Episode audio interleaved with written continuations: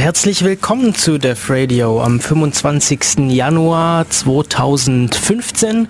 Heute unsere Sendung Nummer 283 und wir haben festgestellt, ähm, es ist elf Jahre her, seit die erste Sendung äh, unter dem Namen Def Radio hier auf Radio Free FM lief. Und zwar am 25. Januar 2004 lief hier unsere erste Sendung Viren, Würmer und Trojaner, die es auch immer noch auf unserer Website zum Anhören gibt. Also falls ihr da mal schauen wollt, www.defradio.de.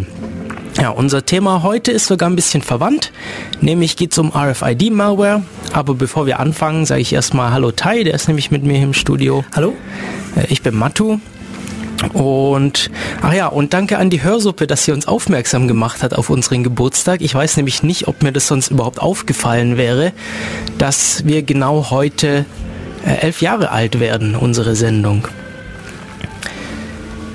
Ja, ähm, zur Website. Ich habe die gerade schon angesprochen. Wir sind, äh, viele haben das schon bemerkt, ziemlich hinten dran mit dem Schneiden und Veröffentlichen vom Podcast. Äh, das liegt daran, dass wir gerade irgendwie fürchterliche technische Probleme mit unseren Schneideskripten und Software haben. Ich habe mir aber fest vorgenommen, mich diese Woche mal äh, dran zu setzen und der Sache ein bisschen, bisschen äh, besser anzunehmen und das endlich mal auf die Reihe zu kriegen. Dann gibt es hoffentlich mal die letzten 15, 20 Sendungen, die da noch auf Veröffentlichung im Netz warten. Gibt es dann hoffentlich bald mal auf der Website. So, haben wir irgendwelche News? Ähm, falls man die Musik da im Hintergrund hört, wir ja, können nichts dafür. Ähm ja, heute in Ulm ist, ist Narrenumzug. Das heißt, ähm, wie jedes Jahr im Januar oder wann auch immer der Jahr, also fällt auch immer auf, eine, auf einen Tag, an dem wir Sendung haben. äh, jedes Jahr ist, hört ihr hier die tolle Hintergrund-Faschingsuntermalung. Ähm, ja, gehört irgendwie auch, das ist irgendwie auch Tradition, gehört mit dazu. Genauso wie dieser jährliche ähm, Citylauf, der so rund ums Studio rumgeht und wir dann immer Probleme haben, nach der Sendung wieder rauszukommen aus dem Studio. Und auch der Umzug, also der Lärm heute hat hier pünktlich fünf Minuten vor der Sendung angefangen. Davor war es noch ruhig. Wenn wir hier jetzt, glaube ich, alle ähm, Vorhänge zuziehen, dass hier wieder zappenduster ist, dann könnte es vielleicht leiser werden, aber dann sehe ich wieder nichts. Naja, wir haben ja elektrisches Licht hier drin. Aber ich weiß nicht, ob das so viel bringt. Gut, sind schon schwere Vorhänge, muss man sagen. Naja, ähm, wie gesagt, irgendwie gehört es ja, irgendwie gehört's ja dazu. Ja, ähm, was ist in letzter Zeit so passiert, was interessant ist und ähm, was man unbedingt erwähnen muss? Ähm, ja, nach dem Anschlag auf ähm, dem der französischen Satirezeitung, dessen Name mir gerade nicht mehr einfällt. Hm, will ich auch nicht mehr. Ähm, auf jeden, nach den Anschlägen ähm, fordert ja eben, hat Cameron äh, und unter anderem danach Obama und de Maizière ähm, gefordert, dass man äh, doch Verschlüsselung doch verbieten sollte. Ja, das, das ist gerade einiges los, gell? Also überall auf der auf der ganzen Welt auch wird jetzt immer mehr Massenüberwachung gefordert und der, ja, der Verbot von verschlüsselter Kommunikation. Äh, weißt, weißt du da mehr dazu? Naja, ähm, die Forderung, wieso, ähm, ja, nach Forderung nach ähm, Daten, Vorratsdatenspeicherung kamen wir natürlich wieder. Ähm, nur hatte Frankreich diese schon. Mhm. Also eher so ein Argument dagegen, weil ähm, es hat ja in Frankreich nichts gebracht. Ja, generell wird ja immer wieder eigentlich gezeigt, dass es nicht so viel bringt, äh, wie das alle immer glauben. Ja, ja, da ist äh, da also immer mehr ist los. Was ich, was ich immer ganz gerne lese, ist der netzpolitische Wochenrückblick auf netzpolitik.org. Ähm, und da gibt's für diese Woche auch ganz, ganz in, meistens, meistens ist es immer ein bisschen frustrierend, was da so abgeht, aber wir haben jetzt hier auch äh, über also steht auch drin, auch Flugreisende werden mehr und mehr drangsaliert. Er sollte es auf europäischer Ebene nicht zu einer gemeinsamen Richtlinie zur Speicherung und Auswertung von Fluggastdaten kommen, streben einige Mitgliedstaaten der EU eine eigene länderübergreifende Speicherung von Fluggastdaten an. Äh, auch nochmal so eine Sache in Richtung anlasslose äh, Überwachung und Speicherung. Wenn da Details interessieren, einfach mal auf die Website netzpolitik.org schauen. Ich warte noch auf den Tag, wo wir dann beim Fliegen uns einfach jeder alle, nack alle nackig sich ins, reinsetzen müssen, nichts mitnehmen dürfen und äh, alles muss dann per Post nachgeschickt werden. Naja, hoffentlich nicht. Naja, ähm, hast du noch irgendwelche dringenden News, sonst äh, gehen ähm, wir zu, zu netteren Themen naja. über. Naja, äh, unter anderem hat ja das CCC ähm, dann darauf reagiert und gemeint, das ist vollkommener Bullshit. Und eigentlich muss man ja eher sagen, ähm, dass man eher die verschlüsselte nur verschlüsselte Kommunikation haben will, weil es hat sich ja gezeigt, es bringt nichts, ähm, den Bürgern zu durchleuchten. Also kann man es auch komplett sein lassen. Ja, nicht nur kann man es, also nicht nur bringt es nicht, sondern es ist einfach ähm, förderlich für, für, für die Gesellschaft, wenn, wenn Leute auch privat kommunizieren können. Und es ist eben, macht eben Probleme, wenn sie das nicht können, wenn sie nicht verschlüsselt äh, kommunizieren können.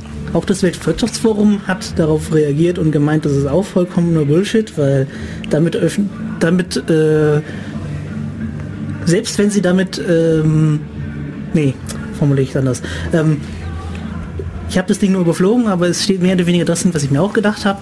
Ja, schön. Ähm, wenn man dann im gleichen Zug fordern will, das kann man ja gleichsetzen mit, wir gehen jetzt bei Banken wieder auf Papier zurück, weil äh, wenn ich beim Online-Banking keine Verschlüsselung habe, dann kann ich es auch, äh, muss ich es wieder sein lassen. Ja gut, also man kann eigentlich nur davon ausgehen, dass sie solche Sachen nicht gemeint haben. Also zu Website-Verschlüsselung, weil das wäre ja, ja das, man ja auch, also das dann, könnte man ja auch missbrauchen in dem Ding. Also, äh, also dann können wir das Internet eigentlich gleich aufs Jahr 1990, also 90er Jahre irgendwie wieder zurückstellen, weil dann können wir das Ganze komplett vergessen.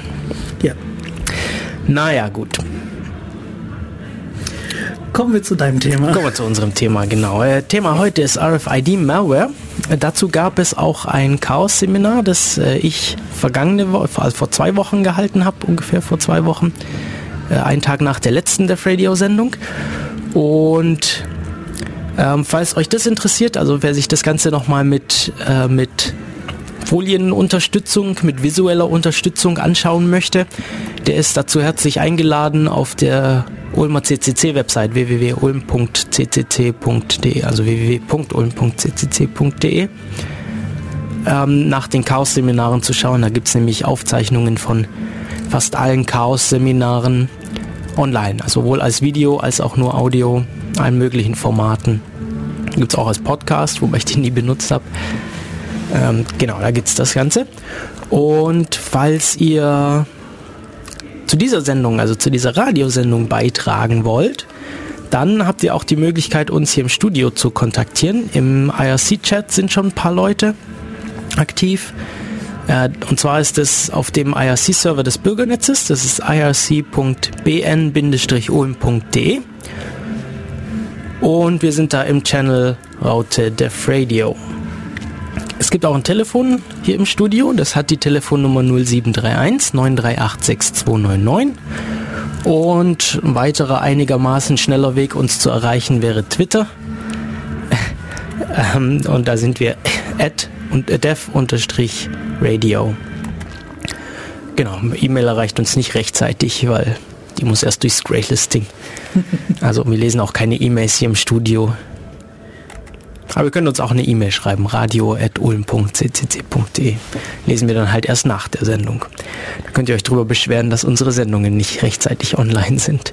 Wie gesagt, ich habe mir fest vorgenommen, das diese Woche mal anzugehen.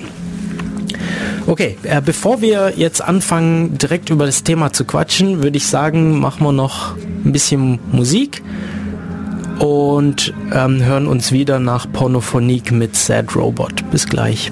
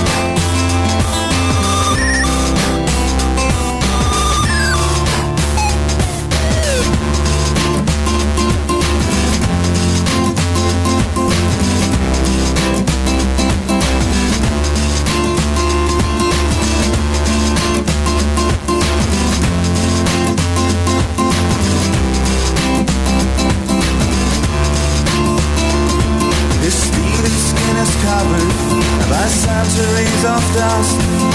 Once he was a great one, now he's dull and rust. And honestly, he's crying. Can you feel the pain of the sad, sad robot? And it's driving him insane. He can turn back time and history, so his life became a misery.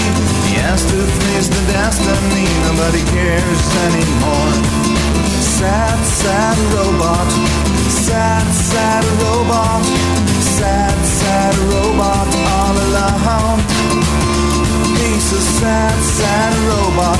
He's a sad, sad robot. He's a sad, sad robot. He's so alone.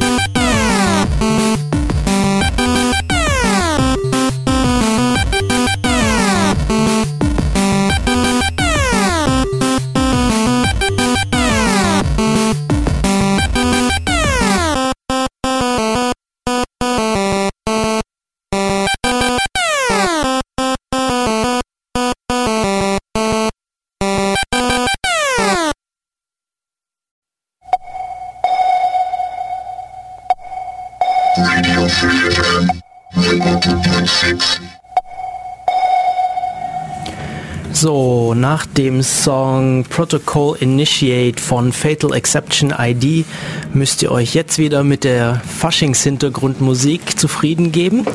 Äh, hier in Ulm ist nämlich gerade Narrenumzug, was man bei uns hier im FreeFM Studio wunderbar hören kann. Ihr hört übrigens Def Radio, dem discordischen Computermagazin des Chaos Computer Club Ulm und unser Thema heute ist RFID Malware. Ja, ähm, erstmal für die Leute, die nicht so viel Ahnung haben, sollten wir vielleicht erklären, was die Wörter überhaupt heißen.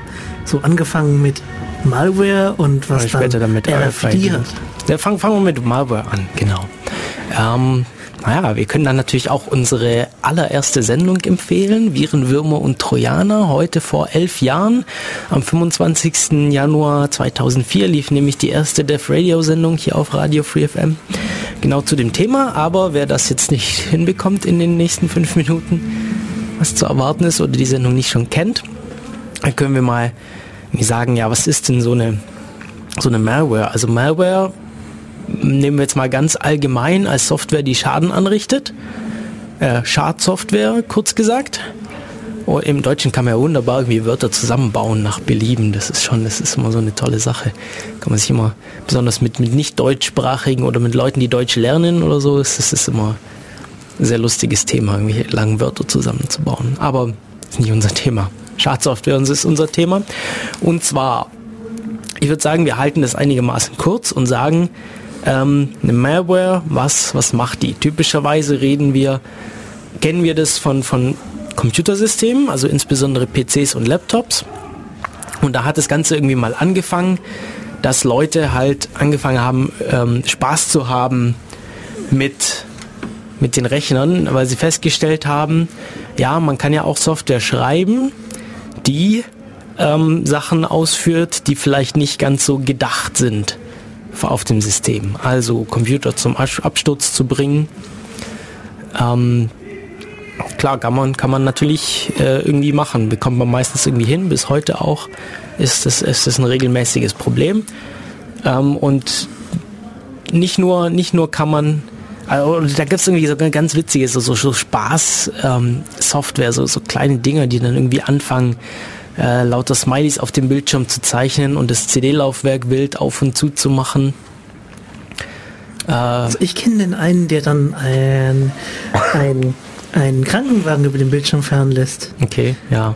Solche. ist also so ähnlich wie äh, Steam Locomotive. Ja, da ist es, da ist es ja so gedacht. Also wer Steam Locomotive nicht kennt, es gibt auf äh, im Unix auf der Kommandozeile das, das äh, Kommando ls steht für List und äh, listet alle Dateien und Ordner im aktuellen Verzeichnis auf. Also gibt einfach, ja, so wie, so wie wenn man so einen grafischen Dateibrowser hat und da sieht man alle Dateien und Ordner. Da ist es eben auf, auf der Kommandozeile wird dann einfach so eine Liste ausgegeben. Und wenn man das oft benutzt, dann vertippt man sich bei dem, gerade bei diesem, ähm, äh, bei diesem Befehl vertippt man sich ganz gerne mal und schreibt SL statt LS. Und das Kommando gibt's auf den meisten Systemen nicht und da hat sich mal irgendjemand gedacht, so hey, das sollte es eigentlich geben und hat dann die Steam Locomotive draus gemacht. Das SL steht dann für Steam Locomotive und dann fährt dann so ein, so ein Zug in ASCII-Art, fährt dann so über den Bildschirm. Man kann auch coole Flags angeben wie minus A. Das ist bei LS heißt es normalerweise, dass es alle Dateien anzeigt, auch versteckte, also auch welche, mit die mit Punkt anfangen. Ähm, und bei SL minus A das heißt dann Accident und dann sind dann irgendwie in den Fenstern sind Leute, die um Hilfe schreien. Also help, help. Also gab es dann irgendwie einen Unfall in diesem, in diesem Zug. Oder was gibt's noch? L LS-L, also für minus L für lange Ausgabe. Da wird dann zu jedem Ordner noch irgendwelche weitere Info angezeigt. Äh, so letzte, wann es zuletzt editiert wurde, wie groß die Datei ist, die Schreibrechte darauf und eventuell weitere Informationen, wenn es ein Link ist, wohin der führt und so weiter. Also wenn es ein Softlink ist, äh, wie viele Hardlinks es von dieser Datei gibt äh, und so weiter und so fort. Und genauso bei, bei Steam, also SL minus L, ist es dann halt ein langer Zug statt einem kurzen. Ich glaube, normalerweise hat er irgendwie zwei Waggons oder so und dann hat er irgendwie vier oder fünf. Okay. Ist das mit Accident wusste ich jetzt nicht. Das ist mit Accident, mit minus A, ja, das ist immer ziemlich witzig. Gibt dann noch irgendwie so ein, ich weiß nicht, bei irgendwas kann man sie auch fliegen lassen. Also dann wahrscheinlich minus F oder so, das weiß ich jetzt nicht auswendig, was das Flag dazu ist. Okay. Ähm, Das ist Ja. aber, das ist keine Schadsoftware, also das ist halt so, das ist halt so gedacht und das installiert man sich, wenn man, wenn man, wenn man das witzig findet. also Ähm, zu Schadsoftware muss man halt sagen, wieso schreibt man Schadsoftware? Der, der einzige Satz, der einem dazu einfällt und fast immer fast ist, och, er will doch nur spielen. Ja gut, das ist häufig so ähm, und vor allem war das am Anfang so, aber mit der mit der Weiterentwicklung ist es halt schon stark zu ähm, Gel zu Geldmotiven gekommen. Also das ist jetzt eigentlich wahrscheinlich so das Vorherrschende. Äh, meistens waren die auch noch einigermaßen harmlos. Die fieseren, die haben dann irgendwelche Sachen kaputt gemacht, die fieseren Malwares. Ähm, also zum Beispiel Dateien gelöscht oder Festplatten formatiert. Ähm, weiß nicht, Bootsektoren kaputt gemacht, sodass der Rechner gar nicht mehr gescheit gestartet ist. Äh, irgendwelche richtig einfach bosartigen Sachen, ja, das ist dann, das da wäre dann das Motiv irgendwie Boshaftigkeit statt Spieltrieb.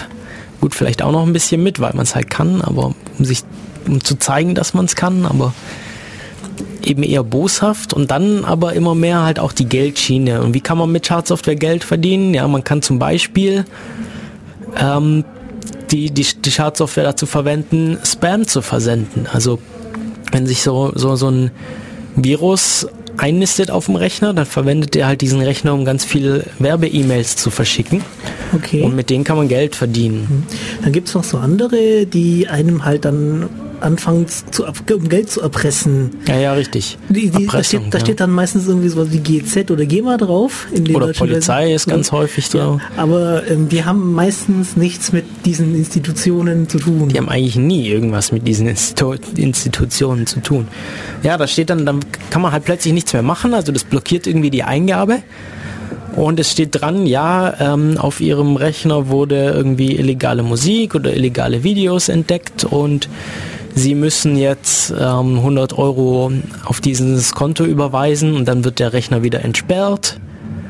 Äh, und dann ist dann irgendwie noch so ein Polizeilogo oder, oder eben das GEMA-Logo oder GZ-Logo oder was auch immer ähm, da drauf. Und viele Leute ähm, ja, machen das auch, die zahlen dann einfach.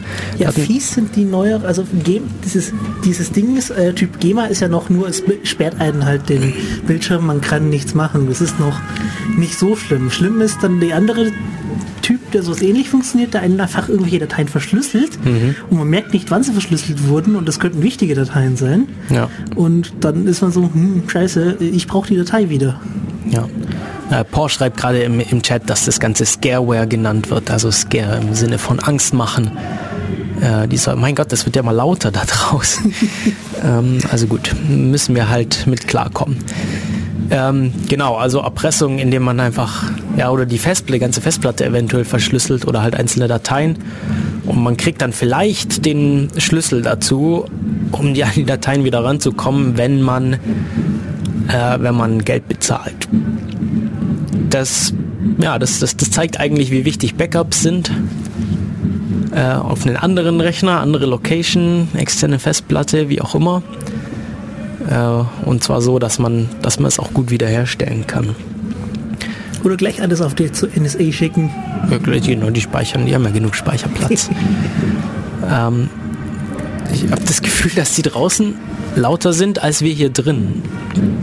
Ich muss ich mal ein bisschen näher ans Mikro gehen und Nee, das nee, du, dafür bist ein schon, bisschen. du bist noch bist du lauter als das, die Hintergrundkulisse. ja, ich bin, äh, ich höre, ich höre Wir, sollten, wir hätten das Mikro, Megafon mitnehmen sollen. das Megafon. ja, naja, das hätte dann, hätte dann sehr lustig geklungen. Naja, andere Arten von Malware, dann gibt es die, die Botnetze, die so ganz, die ganz gern verbreitet sind. Also die äh, Viren, die sich, wenn sie auf dem Rechner, auf einem, die, wenn sie einen Rechner befallen haben, diesen ja, so übernehmen, also zumindest Funktionen auf, auf dem bereitstellen für den Angreifer. Und Netz deshalb, also Botnetz deshalb, weil es dann halt häufig viele sind und man dann irgendwie sowas wie ein, ja, wie, wie, wie so ein Rechnercluster hat. Also viele Rechner verbunden zu einem, naja, man kann schon fast sagen Supercomputer. Bloß, dass die einzelnen Rechner halt nicht zu einem tatsächlichen Rechnercluster gehören, sondern eben irgendwelchen ahnungslosen Privatleuten, ähm, deren Rechner mit Schadsoftware befallen wurde. Und auch damit kann man Geld verdienen. Man kann zum Beispiel die ganzen Botnetze verkaufen oder es ist für irgendwelche Sachen ähm, verwenden, womit man Geld verdienen kann. Bitcoins meinen.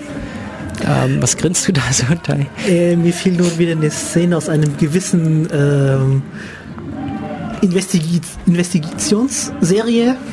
Ich möchte ja nichts ne- genau nennen. Ja, äh, ein, wo halt der Computerexperte dann meint, so, äh, er benutzt gerade ein illegales Botnetz, um diese Festplatte zu entschlüsseln. Ah, okay. Ähm, ja, gut, kann man auch so machen. Ja, oder man kann die dazu benutzen, um äh, ja, verteilte Angriffe zu fahren, also DDoS-Angriffe auf irgendwelche Seiten oder auf irgendwelche Server. Äh, oder auch die Rechenpower weiterverkaufen und damit dann auch wieder Geld verdienen. Äh, weiterhin gibt es dann irgendwelche Sachen, die die Passwörter ausspähen, äh, Kreditkartendaten ausspähen, Online-Banking-Daten, wie auch immer. Okay, langsam wird Jetzt wird es gerade richtig penetrant mit der Hintergrundmusik da. Ja gut, ähm, wir kennen das, ist ja jedes Jahr so. Hatten wir letztes Jahr nicht das Memo gehabt, dass wir nicht an dem Tag keine Live-Sendung machen wollten? Ja, das vergessen wir irgendwie jedes Mal. Nächstes Mal nehmen wir einen Tag früher da im, im Nebenstudio auf und äh, strahlen das so aus. Naja. Ähm, genau. Äh, und dann, was es dann noch weiterhin gibt, sind so ganz, ganz abgefahrene neue äh, Malwares, die dann, die dann wirklich ähm, zielgerichtet auf große, auf große Systeme ausgelegt sind. Wie das ganz typische Beispiel, ähm, wie hieß es?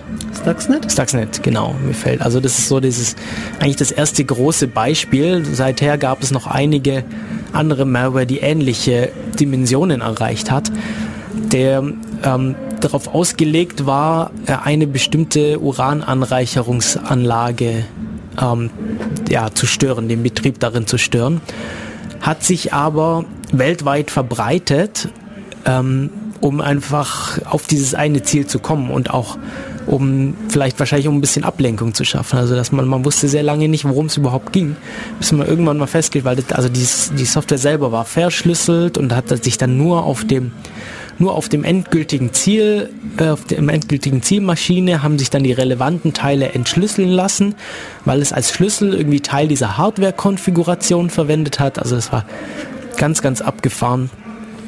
Ähm, und ja, es Ja. gab jetzt auch seither einige andere Malware, ähm, die so in ähnliche Bereiche vordringen konnte. Ähm, das, das ist so im Moment die, die, die neueste Entwicklung eigentlich. Ja, und dann natürlich, ähm, es gibt jetzt nicht nur Laptops und, und, und PCs, äh, typischerweise sind da Windows-Maschinen die, die Opfer. Äh, natürlich kann man auch Malware schreiben für andere Systeme, aber immer noch am weitesten verbreitet ist Windows-Malware. Aber Android kommt, zieht da jetzt ganz weit hinterher. Ja, ganz schnell Android, also hinterher. mit, mit Hilfe von Android äh, wurde ja sozusagen ähm, Microsoft Windows als größtes Betriebssystem ja abgelöst, weil es gibt so viele Handys, dass, wo überall ein Android drauf ist. Genau, und äh, ja, genau, Andro- Android ist ja dann auch nicht nur auf Handys, sondern irgendwie Also also auf jeden Fall auch auf Tablets, auf vielen. Äh, weiß ich jetzt, weiß jetzt nicht, ob es vielleicht auch auf irgendwelchen Navigationsgeräten oder so vielleicht verwendet wird. Hm, Ich habe bisher noch keine gesehen. Die meisten, die ich bisher gesehen habe, sind immer noch so ein Embedded Windows. Bei der Windows oder Linux, die, ich glaube die TomTom, naja, wie auch immer. Ähm, ja, was machen die da draußen? Naja, dachte, ich dachte eigentlich, der Umzug ist etwa ungefähr erst um zwei hier in der Gegend. ja, wir haben ja schon halb zwei. Aber da vorne, da, da ums Eck an der nächsten Kreuzung haben sie irgendwelche Bühnen und Bänke und Tische aufgebaut. Also es wird da wahrscheinlich von irgendeiner Bühne hier reinschallen. Vom Münsterplatz aus. Oh je. Nee, nee, direkt an der nächsten Kreuzung da, da äh, Herrenkellergasse, Ah, okay. Kreuzung Platzgasse. Ja, ich habe da nicht genau hingeschaut. Ich bin gleich vom Theater aus hierher gegangen. Ja, ich bin auch aus der anderen Richtung gekommen. Naja. Ähm, Ja, was ist dann RFID? RFID ist, steht für Radio Frequency Identification und das ist eigentlich auch so der, der, der hauptsächliche Zweck, nämlich Sachen zu identifizieren, also irgendwelche physischen Objekte ähm, mit, mit, mit, sol mit solchen sogenannten RFID-Tags auszustatten und das ist einfach nur ein, ein kleiner Chip mit einer Antenne der, wenn er, wenn ein Lesegerät in der Nähe ist, das, das versucht diesen zu finden, antwortet der mit, mit einer Identifikationsnummer. Also ist eigentlich die Idee. Man hat so ein Lesegerät, das äh, sendet ein Signal aus und alle äh, Tags, die alle RFID-Tags, die in der Nähe sind, antworten mit ihrer eindeutigen Identi äh, Identifizierungsnummer und deshalb auch Radio Frequency Identification. Also es ist Radio Frequency, es geht ähm, kontaktlos oder zumindest drahtlos äh, über, über die Luft ähm, und es wird eben identifiziert damit. Also meistens, es gibt dann schon ein paar Ausnahme, Ausnahmen, aber meistens geht es wirklich nur um diese Identifizierung und die Dinger sind auch nicht besonders schlau, diese Chips. Häufig haben die auch keine, keine eigene Stromversorgung, sondern der Strom kommt über diese äh, über dieses Magnetfeld, das der, das der Reader, das der Leser erzeugt. Und nur dann können sie auch irgendwas, ähm, können sie auch antworten. Äh, manche haben auch irgendwie Batterien drin und können dann, können dann ähm, können aktiv irgendwas machen und haben vielleicht noch ein bisschen mehr Logik mit drin. Äh, das ist aber die Ausnahme, weil es einfach bei vielen Sachen unpraktisch ist, öfter die Batterie zu tauschen. Zum Beispiel bei Haustieren gibt es ja die Möglichkeit, denen so Chips unter die Haut zu implantieren, so RFID-Tags, für den Fall, dass das Haustier mal abhaut und gefunden wird, dass man dann identifizieren kann, wem das gehört. Das Haus? Haustier, was? Ha Haus ja jetzt. Ich habe Hab Haus verstanden. Habe ich nur Haus gesagt? Ja, die Ähm. Moment, wie läuft das Haus weg? Also wenn das Haus kann natürlich nicht weglassen, das Haustier. Ah, okay, Ähm, ja, stimmt. Für den Fall, dass ich mich versprochen habe, entschuldige. Ähm, genau, also falls das Haustier abhaut, um, damit man das identifizieren kann. Ähm, oder ganz viel wird es verwendet in, in so Warenlagern. Äh, da gibt es auch ähm, es gibt auch ganz, ganz unterschiedliche Spezifikationen und, und, und äh, Standardisierung von diesen RFID-Tags. Die fangen an bei, bei ganz niedrigen Frequenzen, ähm, niedrigen Megahertz-Bereich, gehen hoch bis, bis mehrere Gigahertz. Ähm, und außerdem unterscheiden sie sich ganz stark darin, wie weit man sie auslesen kann. Also es geht los bei zwei bis zehn Zentimeter Entfernung bis hin zu 200 Meter war jetzt das höchste, was ich gelesen hatte. Ja, also solche RFID-Systeme, also kann man zum Beispiel kaufen. Es gibt dann so diese Systeme, die sagen so, hey, äh, du verlierst, wenn du öfters dein Zeugs verlierst, hier klebst du ein Double drauf, dann findest du es auch wieder. Das funktioniert auch so ähnlich. Ja, genau. Ähm, ja, und das ist eigentlich so im Großen und Ganzen RFID. Will ich mal kurz nachschauen, ob wir da noch irgendwas Wichtiges dazu haben. Es gibt noch eine interessante Sache, ähm, die mir einigermaßen neu war, als ich angefangen habe, mich mit dem Thema zu beschäftigen. Und zwar äh, unterscheiden manche Autoren zwischen Farfield und Nearfield RFID. Und da unterscheidet sich die Technologie, wie ähm, Daten übertragen werden. Und zwar diese, diese Nearfield äh, RFID ähm, funktioniert eben nur Near Field, also in der Nähe, äh, über, über bis, bis hin zu, zu mehreren Zentimetern. Und zwar äh, funktioniert da typischerweise die Datenübertragung so, dass halt der Reader so ein Magnetfeld erstellt, woraus der woraus der Tag äh, seine Energie bezieht, das aber auch zur Kommunikation verwendet wird. Und bei Farfield ist es dann typischerweise so, dass man dann noch ähm, zusätzliche Antennen hat. Also selbst wenn er seine Energie aus sowas äh, bezieht, dass er dann ähm, noch, dass es dann noch zusätzliche Antennen gibt, ähm, die, die die Daten dann äh, auf, auf, auf herkömmlichem Radio Frequency Wege übertragen und es nicht auf dieses Magnetfeld aufmoduliert wird, so wie bei dieser, bei der Nearfield Technologie. So, jetzt wird es draußen wieder ziemlich laut. Vielleicht machen wir einfach nochmal äh, ein bisschen Musikpause, um mal wieder andere Musik zu hören als die ganze Zeit Trommler. Äh, und zwar hören wir uns dazu jetzt einfach mal vom Jazz Street Trio den Song Go Away Blues an. Bis gleich.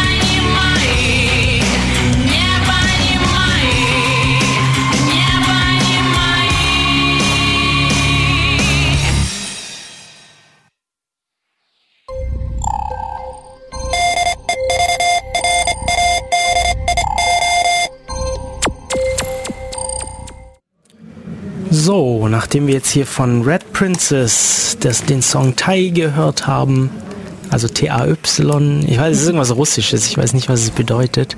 Ich weiß auch nicht, wie man auf Russisch schreibt man es auch irgendwie anders.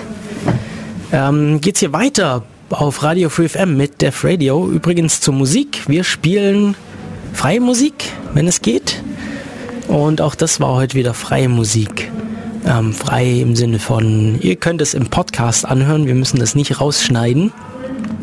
Im Gegensatz zu Musik, die irgendeiner Verwertung, von irgendeiner Verwertungsgesellschaft verwertet wird, äh, wie zum Beispiel der GEMA, dann könnten wir das nämlich hier nicht einfach so spielen, beziehungsweise wir könnten es schon im Radio spielen, aber müssen das Ganze dann aus dem Podcast rausschneiden. Es sei denn, wir zahlen dafür, aber ich habe keine Nein, Ahnung, nein, es gibt keine kostet.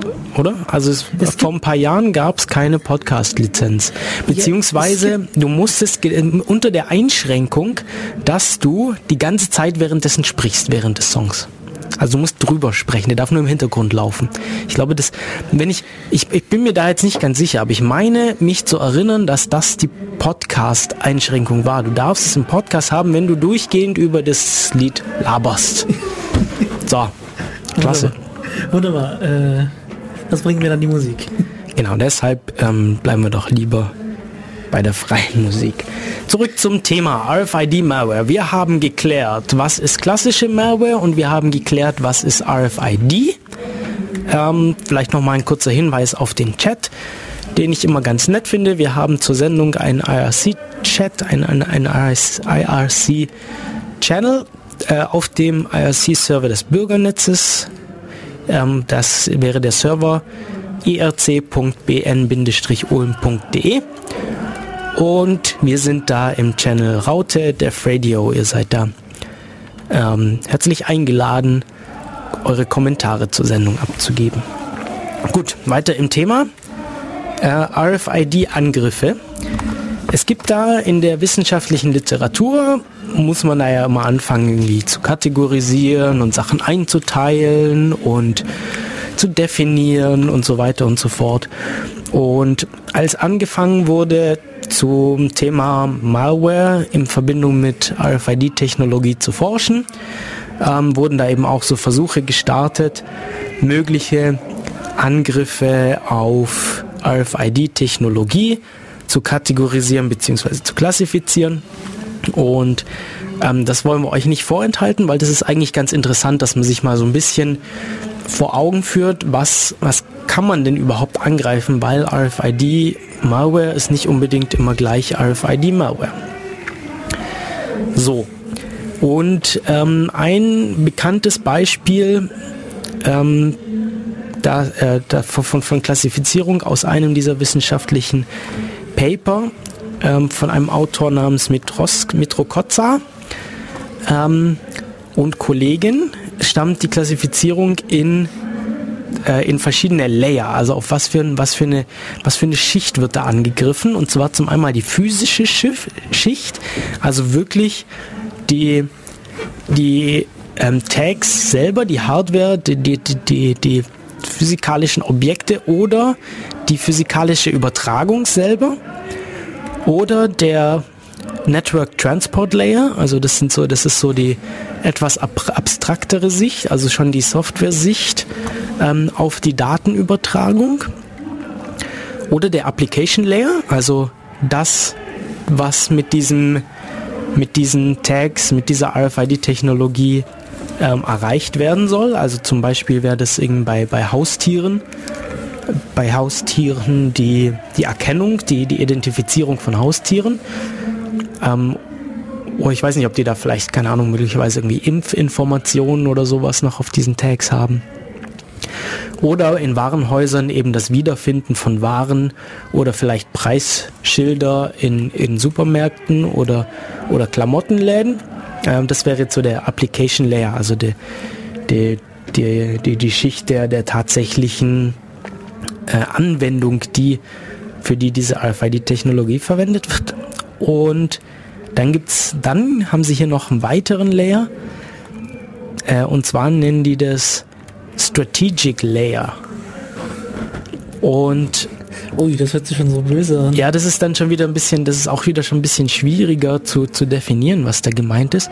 Und darunter fallen so Sachen wie ähm, Industriespionage, Social Engineering, ähm, äh, Gefahren oder Gefährdungen für, für Privacy, für, für die Privatsphäre und Targeted Security Threats, also Targeted ähm, wirklich gezielte Angriffe auf, auf bestimmte Systeme. Wenn man jetzt Physical Layer dagegen anschaut, da ist zum Beispiel das, ähm, das Ausschalten oder das, also Disabling, wie übersetzt man Disabling? Ähm, ja, das, das, das äh, nicht unschädlich machen, sondern Deaktivieren? De Deaktivierung, ja, genau. Deaktivierung von Tabs. Tags zum Beispiel durch einfach die Tags wegnehmen. Also wenn man jetzt irgendwie ein Preisschild hat oder, oder so ein, so, so ein Tag, der, der als Dieb Diebstahlschutz dient, äh, irgendwo in einem, sagen wir, Klamottenläden an so, an so einer Hose ist irgendwie eingenäht oder festgemacht. Dann, und wenn man rausläuft, ohne zu bezahlen, dann äh, geht der Alarm los.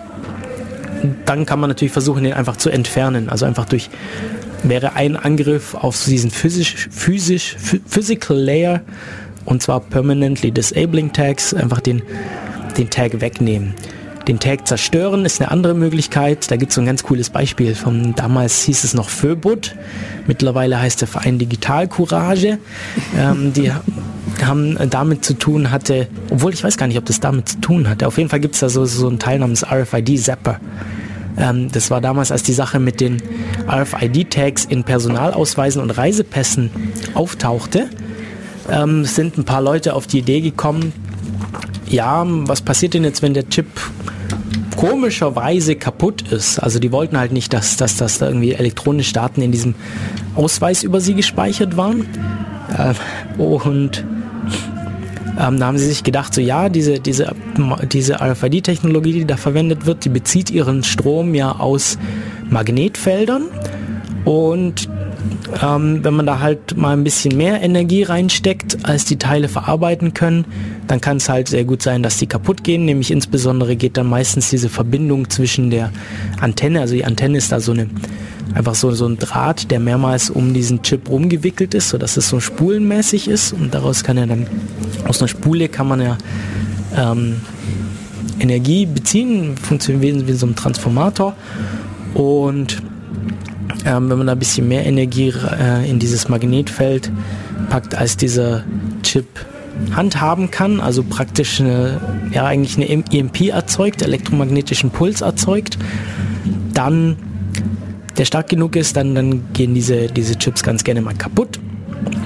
Und das wäre jetzt hier Destroying the Tag. Naja, mittlerweile gibt es ja auch ähm, so, wurde die Schablone gelegt, geleakt, mit der man, mit der das äh, entsprechende Amt die äh, alte Personalausweise einzieht, Okay. äh, die, die ähm, Personalausweise zerstört. Nämlich das ist so eine Lochervorlage gewesen, wo man ähm, das, den da reintut und dann den Locher einfach bet- betätigt. Also einen ganz normalen, so einen ganz, normalen, äh, Papierlocher. Okay. Und daran konnte man dann sozusagen rekonstruieren, wo der Chip sein muss. Aha. Ja gut, und was macht man dann? Mit der Nadel reinstechen und ein bisschen rumbohren, oder? Ja, reicht ja offensichtlich. Man, man, man, man, man sollte es ja nicht sehen. Also wir wollen jetzt natürlich niemanden dazu anhalten, hier Staatseigentum zu zerstören, weil das sind ja Personalausweise und äh, Reisedokumente. Ähm, aber es ist natürlich möglich. Ich habe das mal mit einem mit einem eigenen Tag probiert. Es hat auch ganz gut funktioniert. Also man kann diese Tags natürlich auch äh, so kaufen und man bekommt die auch manchmal irgendwo einfach so. Also Tags in die Mikrowelle stopfen ist auch vollkommen doof, weil die gehen da auch kaputt. Im Mikro, äh, genau, in der Mikrowelle tut es den auch nicht so gut, aber auf den Ausweisen wird, hinterlässt es wahrscheinlich dann Brandspuren an der Stelle, wo der Tag mal war. Habe ich zumindest von gehört. Habe ich noch nicht ausprobiert. Ausgehend davon, ähm, was passiert ist und was ich gesehen habe, ja. Ja, ähm, ähm, manche Tags haben wohl auch, also das ist auch irgendwie nicht so hundertprozentig bestätigt, aber manche Tags, ich habe gehört, dass manche Tags ein sogenanntes Kill Command haben sollen, mit denen man sie dauerhaft oder vorübergehend ausschalten kann oder deaktivieren kann. Ähm, das ist also dann wirklich auch zerstört. Also dass es wirklich so gedacht ist vom Einsatzzweck, dass man, dass man sie irgendwann wirklich deaktiviert.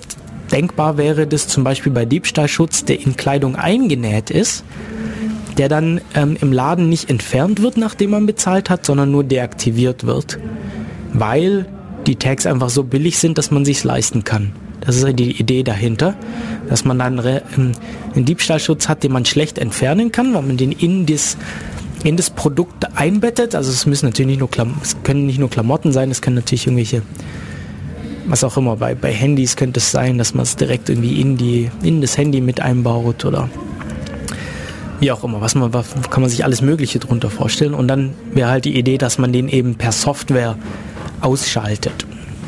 Ähm, wenn es so, so ein Kill-Kommando gibt, dann wäre es, ist es natürlich auch denkbar, dass man das als nicht autorisierte Person auch ausführen kann. Ähm, immer die Frage, wie dieses ganze System implementiert ist und wie sicher das ist.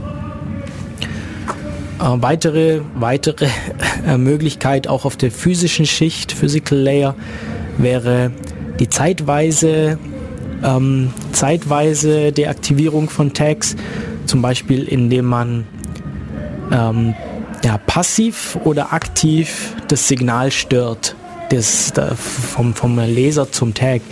Ähm, passiv wäre zum Beispiel einfach irgendwelche ja, Alufolie um den Tag wickeln, äh, damit, da, damit da keine elektromagnetischen äh, elektromagnetische Datenübertragung mehr stattfinden kann. mittlerweile auch als Geldbörse zu kaufen? Genau, ich habe so eine.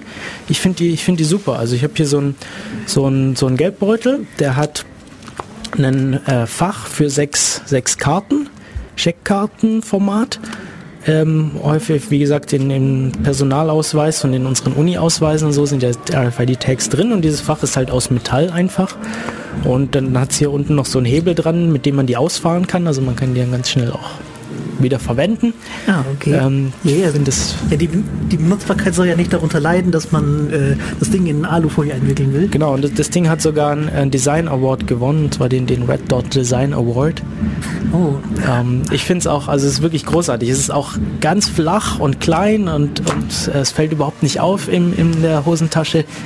Äh, bloß Münzen passen keine rein, dafür habe ich dann so einen kleinen extra Beutel immer noch im Rucksack.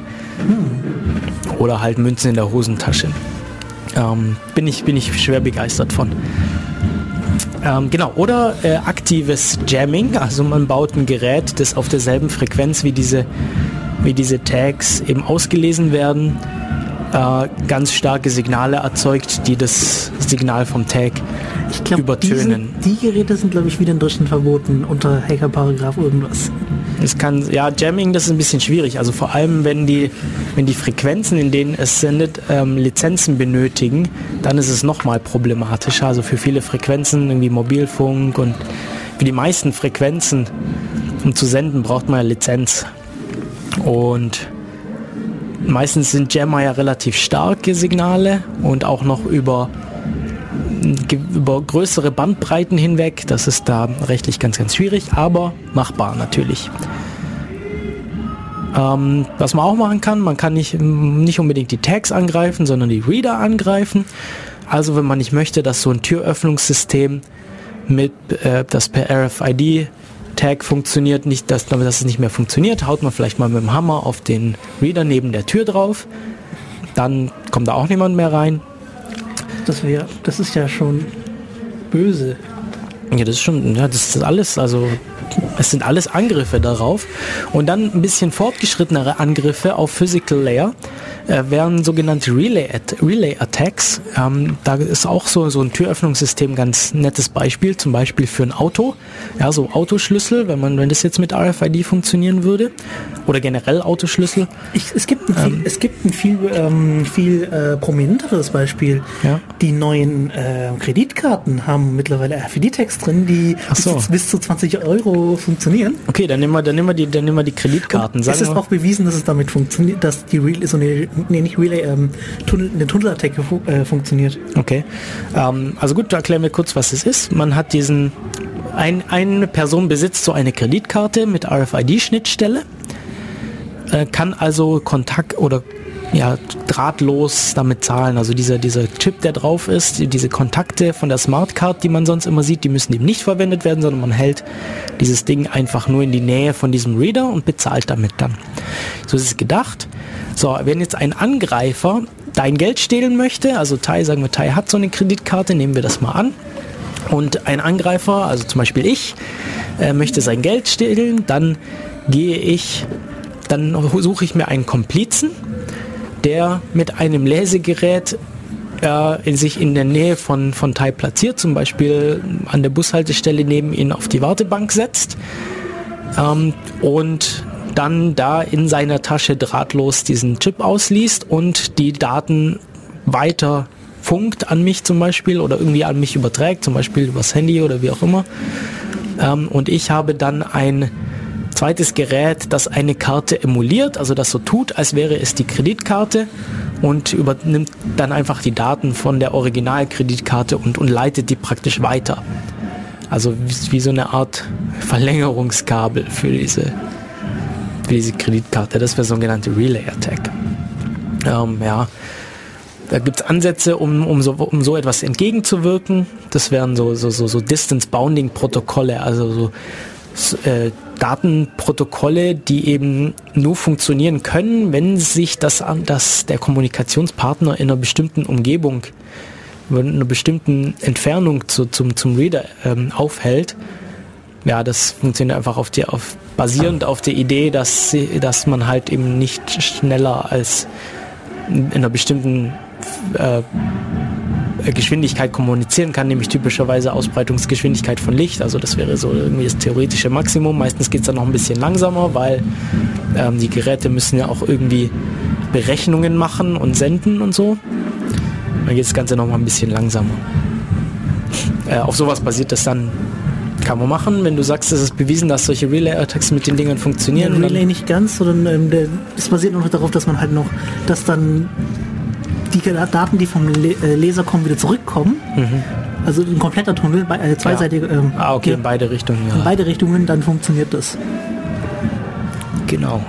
Ähm, okay, ähm, Das war auch der Grund, wieso man die Dinger dann auf 20 Euro beschränkt hat. Aha. Okay, ähm, gehen wir ganz kurz noch die anderen Kategorien durch. Ähm, Network Transport Layer Tag Attacks wäre zum Beispiel Cloning oder Spoofing, also so einen Tag zu kopieren, was auch nicht unbedingt gehen soll. Also gerade wenn man so Türöffnungsgeräte hat, äh, Türöffnungskarten hat, äh, sollte man vielleicht nicht unbedingt in der Lage sein, ähm, von jedem im Vorbeilaufen an anderen Personen deren Schlüssel zu, zu klonen, zu kopieren. Äh, Spoofing, also sich als andere Tags ausgeben, wäre auch gut, wenn es nicht möglich wäre. Dann Reader Attacks, also auf der Seite des Readers. Man kann sich natürlich als legitimer, als legitimes Lesegerät ausgeben und so an Daten auf dem Tag kommen, an die man eigentlich nicht kommen sollte. Das Mithören von Kommunikation wäre ein weiterer Angriff auf diesem Network Transport Layer. Ähm, genau, also einfach, einfach mithören, was, was, was reden dieser Tag und der Reader da. Und dann Angriffe auf das Protokoll selber. Also ähm, Entschlüsseln von diesem Protokoll, nachdem man es mitgehört hat. Ähm, oder äh, was auch immer sich man sich da aus dem, aus dem TCP/IP, so was man da so kennt und was man da vielleicht übertragen kann auf dieses, auf diese äh, Transport- oder Kommunikationsmöglichkeit. So, Application Layer haben wir dann Unauthorized Tag Reading, also ich bin, bin ich lese die Tags, obwohl ich nicht dazu äh, autorisiert bin. Das Modifizieren von Tags gehört in diese, gehört in diese Kategorie mit dazu. Und Angriffe auf die Middleware, da werden wir später noch ganz, ganz äh, noch detaillierter drauf kommen. Das ist nämlich eigentlich so das Interessanteste. Middleware ist nämlich das, was hinter dem Reader liegt. Also meistens bringt mir der Reader allein nicht so viel, außer ich möchte jetzt irgendwie nur eine Nummer wissen. Keine Ahnung, bei, bei wie gesagt, bei Haustieren wird das ganz gerne gemacht. Man hat dann nur die Nummer und guckt dann irgendwie nach, zu welchem Tier gehört es, wer ist der Halter und so weiter. Ähm, meistens hat man da aber noch irgendwelche Logik hinten dran, die dann irgendwas macht. Und die kann man natürlich auch angreifen. Und typischerweise sind da eben so Sachen wie Buffer Overflows oder Code Injection ähm, die, die Angriffsmöglichkeit. Strategic Layer habe ich schon gesagt, äh, Wirtschaftsspionage, Social Engineering, äh, Datenschutz, äh, und gezielte Angriffe auf bestimmte Personen oder Firmen oder einfach irgendein, irgendein bestimmtes Ziel. Und dann haben sie noch eine weitere Kategorie, weitere Kategorie Multilayer Attacks hier ähm, in diesem Paper eingeführt, die, äh, bei denen man über auf mehreren Layern gleichzeitig was machen muss. Und das wären zum Beispiel so Covered Channels, also ähm, ähm, dass man Daten extrahiert aus dem System über einen Kanal, der eigentlich nicht, der, der nicht so gedacht ist. Also dass man versucht über einen ja, versteckten Kanal Daten aus diesem ähm, aus, aus, aus einem System zu extrahieren, zum Beispiel darüber, wie viel Strom es braucht oder, oder wie auch immer. Dann Denial of Service Attacks wären da mit dabei, ähm, Traffic Analysis, Kryptoattacken, muss man auch meistens mehrere äh, Layer betrachten. Side Channel Attacks ist nochmal, also die sind, die sind ein bisschen verwandt mit den Covered Channels, aber in Covered Channels macht man das explizit, also da ver verwendet man ein, zum Beispiel, weiß nicht, ja, nehmen wir jetzt irgendwie, das Gerät braucht Strom und Ja, man verwendet dann zum Beispiel de, den Ton, den das Netzteil macht, wenn man mehr oder weniger Strom äh, zieht, also die, die, die Frequenzunterschiede, die da, die da entstehen und verwendet, verwendet dann praktisch die, das Audio, um irgendwelche Daten zu übertragen Und Side-Channel-Attacks ist das gleiche, bloß dass man das halt nicht absichtlich macht, sondern dass es da irgendwie unabsichtlich passiert. Ich verstehe den Unterschied immer noch nicht. Ja, bei Cover, Covered Channel versuchst du eben über einen Kanal zu kommunizieren, der eigentlich nicht unbedingt als typischer Kommunikationskanal gedacht ist. Also du versuchst wirklich da Daten drüber zu kriegen. Okay. Äh, zum Beispiel, ja, wie auch immer, bei, bei Side-Channel-Attacks, da benutzt du diese Kanäle und da passiert diese Datenübertragung irgendwie aus Versehen. Okay. Beispielsweise, ich sehe hier gerade dein, dein, dein Laptop da, da ist ein LAN-Kabel angeschlossen und da blinkt dieses Lichtchen. Und es gab mal Switches, bei denen diese Lichter eben direkt an ähm, diese, an, ähm, an, an irgendein so eine Übertragungsteil ähm, eben in diesem Switch angeschlossen war, also diese, diese LED, die da blinkt. Und dann konnte man aus diesem, nur indem man dieses Blinken betrachtet, konnte man zurückführen auf die Datenpakete, die da übertragen wurden. Das wäre jetzt so eine Side-Channel-Attacke, weil das war mit Sicherheit nicht so gedacht. Man hat das aber, das war irgendwie aus Versehen, dass da die Daten über diesen Side-Channel extrahiert wurden. So, wenn man das jetzt absichtlich machen würde, also wenn man dieses Blinken vielleicht jetzt noch zu, zusätzlich dafür benutzt, um Daten an den zweiten Switch weiterzugeben, dann wäre das vielleicht so ein Covered Channel, also wenn halt die Absicht dahinter steckt. Okay. Genau, und dann als letztes noch äh, so Replay-Attacks, also man versucht Kommunikation, die man vorher mitgehört hat, nochmal wiederzugeben und sich so zum Beispiel als legitimer Nutzer auszugeben, obwohl man gar nicht in Besitz eines legitimen ähm, Tags ist. Okay, ähm, wir haben jetzt schon wieder relativ lange geredet. Vielleicht machen wir Und es wird langsam lauter wieder. es wird wieder lauter. Vielleicht machen wir noch mal kurz Musik, diesmal nicht so lang und gehen dann direkt auf das erste wirklich interessante ähm, Paper, die erste richtige Malware. Ähm, machen wir mit der weiter, die in Bezug auf RFID-Malware entdeckt wurde. Aber jetzt hören wir uns erstmal von Amity in Fame Dinner for One an.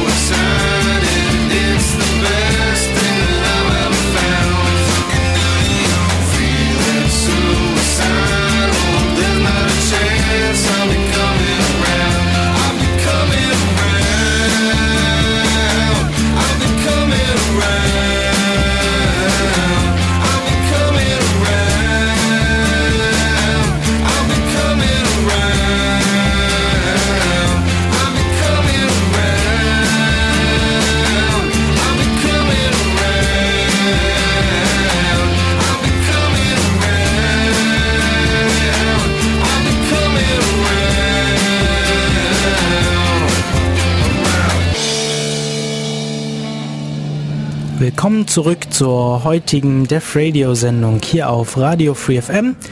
Äh, heute mit Narrenumzug, Hintergrunduntermalung. Ähm, das ist das, was ihr im Hintergrund hört. Hier findet heute in Ulm der, der Narrenumzug statt. Unser Thema heute ist RFID Malware. Wir haben schon darüber gesprochen, was Malware ist, was RFID ist und äh, wie man Angriffe auf RFID-Systeme klassifizieren kann. Und jetzt möchte ich auf die auf, das, äh, auf die erste große äh, wissenschaftliche ja, Veröffentlichung zum Thema RFID-Malware kommen. Und zwar wurde da, ähm, ich habe jetzt blöderweise das Jahr hier gerade nicht mehr, drin. Ich suche mal kurz. Es müsste, glaube irgendwie 2006 rum gewesen sein. Ähm, das Paper mit dem Titel Is Your Cat Infected with a Computer Virus? Ist, auch, Ähm, ist Ihre. Katze mit einem Computervirus infiziert? Genau, äh, und es ist tatsächlich aus dem Jahr 2006, ähm, geschrieben von Rieback et al. Ähm, ein Co-Autor ist, ist der Andrew Tannenbaum aus, aus Amsterdam, äh, berühmter Computerprofessor, also Computer, Computer Science Professor, Informatikprofessor, so heißt es, äh, in Amsterdam. Ja, und dieses Paper hat, hat nicht zuletzt wegen des Titels hohe Wellen geschlagen, nämlich, ja, ist ihre Katze mit einem Computervirus infiziert. Das ist natürlich schon ein bisschen reißerischer Titel und irgendwie haben dann die Medien darauf reagiert mit, oh mein Gott, alle Haustiere sind mit Viren infiziert. Und die RFID, äh, die RFID-Technologie ist dem Untergang geweiht oder es, ja, darf nicht mehr verwendet werden und da Reaktionen darauf von, von Kunden, die RFID-Systeme einsetzen, war dann wohl panisch bei ihren Herstellern, bei den, bei den Herstellern der RFID-Systeme anzurufen und zu sagen, oh, was ist da los? Äh, Wir können alles nicht mehr benutzen. Ja, aber das ist immer so, wenn dann plötzlich die Medien zuschlagen und dann plötzlich meinen, äh, die- sie wüssten irgendwas, was eigentlich nur so, wie soll man sagen, so aggressiv, äh, nee, nee, äh, Ja, dass das, das dann so übertrieben dargestellt ja, ja, wird. das war, so, war halt übertrieben dargestellt, aber das war's doch. Das, Ja. In keinster Weise stand da irgendwas im Dings drin, dass da jetzt die Katze äh, davon Schaden nehmen würde. Ja, die Katze schon mal gar nicht. Äh, wenn dann die, das System des Tierarztes, das, die, der dieses Teil ausliest. So, ähm, wo, worum ging es da tatsächlich? Um das Paper zu verstehen, ähm, müssen wir uns müssen wir uns kurz anschauen, wie SQL-Injections funktionieren. Also SQL ähm, steht auch für Structured Query Language, beziehungsweise wird auch so genannt. Ähm, manche sagen auch, ja, eigentlich steht SQL nur für SQL und für nichts anderes, aber das sei mal dahingestellt, also eventuell auch Structured Query Language. Auf jeden Fall ist es eine, eine Sprache, um Abfragen aus Datenbanken auf Datenbanken auszuführen. Also um ähm, Daten aus Datenbanken auszulesen oder Daten in Datenbanken zu verändern oder hinzuzufügen. Und Injections, also Code Injection, ist eine Sache, man, bei der man versucht, in ein laufendes System ähm, Code, also Software-Code einzu, einzufügen, zu injizieren, der da eigentlich nicht reingehört, also Programmcode auszuführen in einer laufenden Software, die eigentlich nicht ausgeführt, der eigentlich nicht ausgeführt werden sollte. Bei SQL-Injections läuft es so, dass man zum Beispiel, nehmen wir jetzt, nehmen wir jetzt mal, nehmen wir jetzt mal einfach eine, eine ähm, Warensuchmaschine. Also man hat irgendwie einen Online-Shop und ähm, hat da so ein Suchfenster und das, da kann man dann eingeben, ich suche nach Waschmaschinen, also such, gibt man Waschmaschine ein und dann wird daraus so eine SQL-Abfrage generiert, die in der Datenbank nachschaut, alle Produkte, in denen das, das Wort Waschmaschine drin vorkommt. So, jetzt kann man versuchen, in dieses Suchfeld statt nur Waschmaschine, kann man jetzt versuchen, SQL-Code reinzuschreiben. Und wenn das nicht entsprechend dagegen geschützt ist, ist es möglich, dass man dann erfolgreich damit ähm, SQL, eine eigene SQL-Abfrage auf diese Datenbank ausführen kann, die da eigentlich nie hätte reinkommen sollen. Das bedeutet SQL Injection. Äh, beziehungsweise auch Code Injection auf eben SQL-Datenbanken. Ich glaube, so ein kleiner Verweis auf den XKCD 327 ist auch interessant. XKCD 327, Genau. welches ist das? Äh, die Ich- Mutter, die ihr Kind so genannt hat. dass, Ach so, äh, ja, die, genau. Ähm, die, genau, da das ist, das ist der Comic, dass, dass äh, ähm, Eltern ihr Kind so mit eben SQL Query als Namen gegeben haben und äh, die Schule dann alle ihre Studentendaten verloren hat. Deswegen, ähm, ja, gut. So, wie wird diese SQL-Injection verwendet? Das Beispiel, das Sie da in diesem Paper sich ausgedacht haben, also es ist ein rein fiktionales Beispiel. Ja, das ist auch ziemlich, also man muss zugeben, es ist ein bisschen weit hergeholt, aber das Paper war einfach dazu gedacht, um das Bewusstsein ein bisschen dafür zu ähm, hervorzubringen oder zu verstärken, dass ja RFID-Tags beliebige Daten enthalten können und die eben nicht auch unbedingt immer gutartig sein müssen. Also dass man auf jeden Fall den Input überprüfen sollte, genau wie man das in Web, ähm, bei Webformularen auch macht oder bei allen anderen Computersystemen, wo Daten von außerhalb auf in dieses System kommen. So, das Beispiel, das sie sich da ausgedacht haben, war so ein Supermarkt ähm, Warenverteilungszentrum in das ähm, in den Boxen zum zum Verschiffen ähm, oder Verschicken von Waren verwendet werden und Boxen, die in diesem Zentrum ankommen, werden irgendwie ausgepackt und die sollen dann wieder verwendet werden. Und dazu haben die solche RFID-Tags. Da steht zum einen eine ID drauf, zum anderen steht aber auch der Inhalt dieser Box da drauf. Und wenn so eine Kiste dann ankommt in dem Verteilerzentrum, wird das, dieser Tag gelesen, die Waren werden ausgepackt. Das, was drin war, also was dieser Inhalt dieser Box, wird in eine Datenbank geschrieben und aus der Datenbank wird dann wieder auf den Tag draufgeschrieben, was neu in diese Kiste verpackt werden soll. Und dann kann eben das restliche System da anhand von dessen, anhand dessen, was da drin steht, was da neu in diese Kiste rein soll, kann das irgendwie automatisch mit neuen Waren befüllen und dann automatisch verschicken. Und ja, wenn man jetzt eben in diesem, auf diesem Tag nicht nur die Bezeichnung der Ware speichert, sondern eben so eine SQL-Query, dann kann man es schaffen, in die Datenbank so Code zu injizieren oder Daten zu injizieren. Und was sie gemacht haben, war eine ähm, so eine Reverse Shell da rein zu injizieren. Also Code, der auf dem auf dem Rechner, der den ausführt, einen einen TCP-Port öffnet und damit für einen Angreifer ähm, es ermöglicht, dass er Kommandos direkt auf diesem Rechner ausführen kann. Und zwar wurde dazu äh, einfach per ähm, Netcat, das ist so ein Programm, um einfach eine TCP oder, äh, oder UDP-Verbindung aufzumachen, ähm, wurde da einfach alles an eine Shell weitergegeben, was auf einem bestimmten Port ankam. Und, wenn, und ausgelöst wurde das Ganze durch Server-Side-Includes. Und zwar gibt es, wenn bei bestimmten äh, Webservern, zum Beispiel beim, beim Apache Webserver, Servers, sogenannte Server-Side-Includes aktiviert sind, dann ist es möglich, ähm, Code aus einer Webseite heraus aufzurufen auf dem Webserver. Eigentlich ist es dazu gedacht, um so dynamische Daten da einzufügen, zum Beispiel das aktuelle Datum oder, oder kompliziertere Daten. Ähm, aber da wurde es eben verwendet, um dieses Hintertür aufzumachen. Und zwar wird die dann aufgemacht, wenn der Manager sich in seiner Web-Applikation anschauen möchte, welche, äh, welche Waren gerade so verarbeitet werden. Dann wird nämlich das Ganze aus der Datenbank gelesen und diese, diese, diese Hintertür da auf dem System aktiviert. Das war die Idee und die, die Autoren dieser, dieses Virus sind noch einen Schritt weiter gegangen. Und zwar ist es ein selbstreplizierender Virus, insofern, dass sie ein sogenanntes, dass sie nicht nur diese Hintertür da platzieren, sondern auch noch schaffen, alle weiteren Tags, die verarbeitet werden in diesem Zentrum, ähm, auch zu infizieren.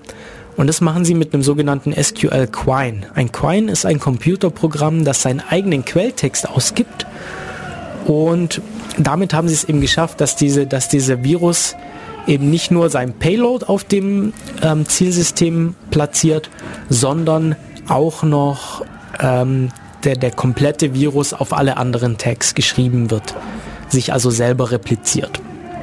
Und es war ja wie gesagt, es war so ein, so ein sehr, sehr äh, ausgedachtes Beispiel, auch sehr, sehr ähm, zielgerichtet. Also es hätte jetzt nur bei, bei diesem einen bestimmten Zielsystem funktioniert.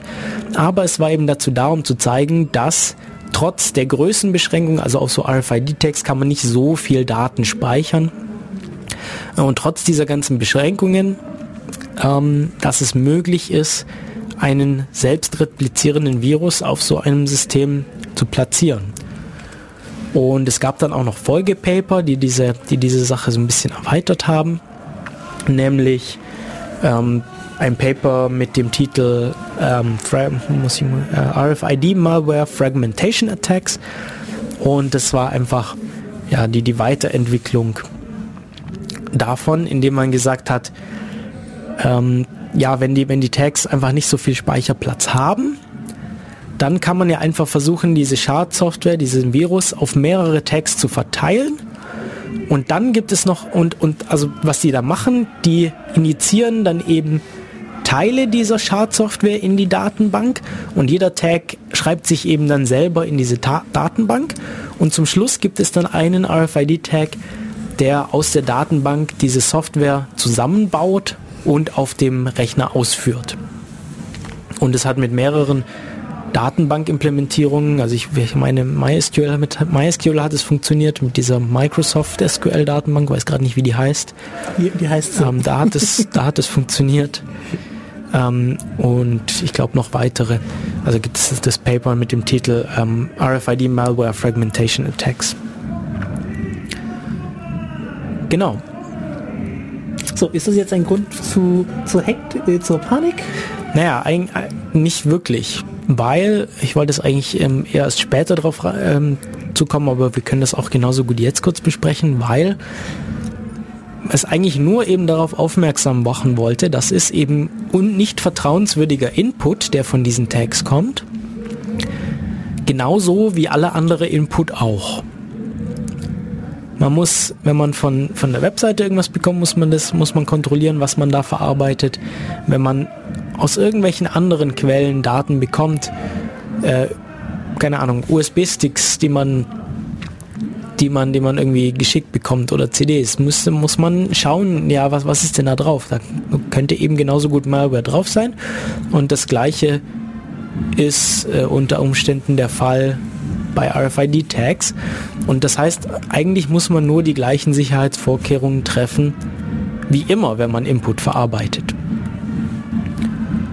Und ähm, ja, ja, wie immer gibt es da natürlich auch Sicherheitslücken. Man kann das Ganze dann fortführen auf NFC. Das haben wir, da haben sich vielleicht schon ein paar Leute gedacht, so ja, ähm, was ist denn eigentlich mit NFC? Das ist doch verwandt mit RFID. Und jetzt wird es gerade richtig laut draußen. Naja gut, wir hoffen jetzt einfach mal, dass wir trotzdem noch lauter sind als die da draußen. Ähm, ich gehe noch mal ein kleines Stück näher zum Mikro. Okay. Ähm, Ich glaube, ich muss auch mal näher ran. Genau, also NFC-Technologie ist verwandt mit RFID und zwar baut es auf bestimmten äh, RFID-Standards auf. Ähm, aber nicht auf so, also um genau zu sein, auf, auf, auf zwei von diesen. Also bei, bei RFID gibt es ganz, ganz viele verschiedene Standards. Und äh, NFC baut eben auf einen von diesen auf und hat dann eben auch nur diese eine Frequenz, nämlich 13,56 Megahertz sind es. Es gibt RFID-Tags, die in dieser Frequenz arbeiten, es gibt aber auch RFID-Tags, die in anderen Frequenzen arbeiten. Oh, ja.